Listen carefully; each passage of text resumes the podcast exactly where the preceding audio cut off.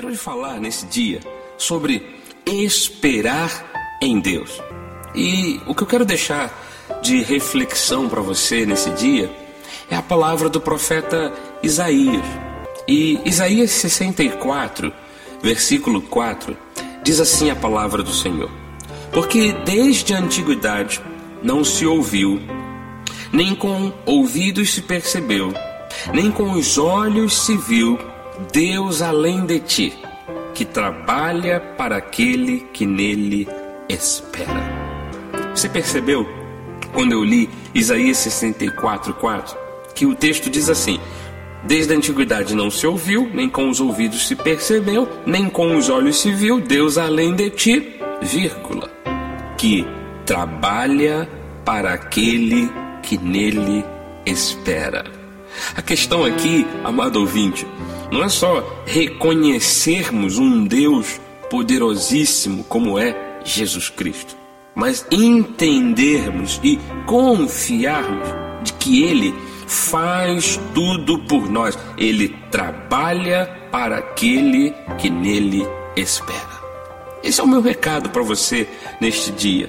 Se você esperar em Deus, Deus vai fazer algo por você.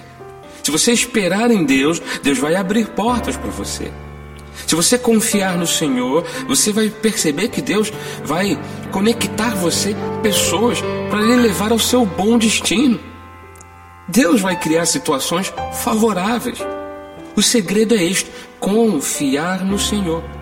Inclusive, a coisa é tão profunda que aqui mesmo em Isaías 45:2, ele diz assim: eu irei adiante de ti. É Deus falando conosco. Endireitarei os caminhos tortuosos, quebrarei as portas de bronze e despedaçarei as trancas de ferro. Olha que coisa tremenda. Há algum cadeado fechando portas no teu caminho? Há portas muito bem fechadas? Há caminhos que estão tortuosos, que você não consegue muito bem se orientar, não sabe se deve segui-lo? Deus está lhe dizendo: eu vou endireitar esses caminhos. Eu vou quebrar as portas que lhe impedem de seguir em frente. Eu vou despedaçar as trancas de ferro, os cadeados que fecham as portas para as suas vidas. Esse é o Deus poderoso que nós podemos confiar. Eu repito o seu nome: Jesus Cristo. Aleluia.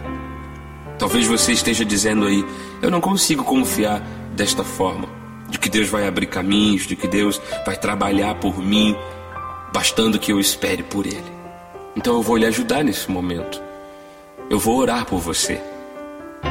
Eu oro no nome de Jesus Cristo e peço ao Senhor que a este meu ouvinte renove a esperança em seus corações, que eles possam nesse exato momento, para qualquer um dos seus desafios, ter plena confiança no Senhor e esperar em Ti, para que o Senhor faça um grande milagre. Eu entrego estas vidas em Tuas mãos, Senhor Jesus, e as abençoo no Teu nome e digo amém e amém. Este é o programa Semeando a Graça, uma realização da Igreja Cristo Vive, em Campo Grande, aqui na apresentação, Bispo Marlos Galvão. Graça e paz. Tchau, tchau.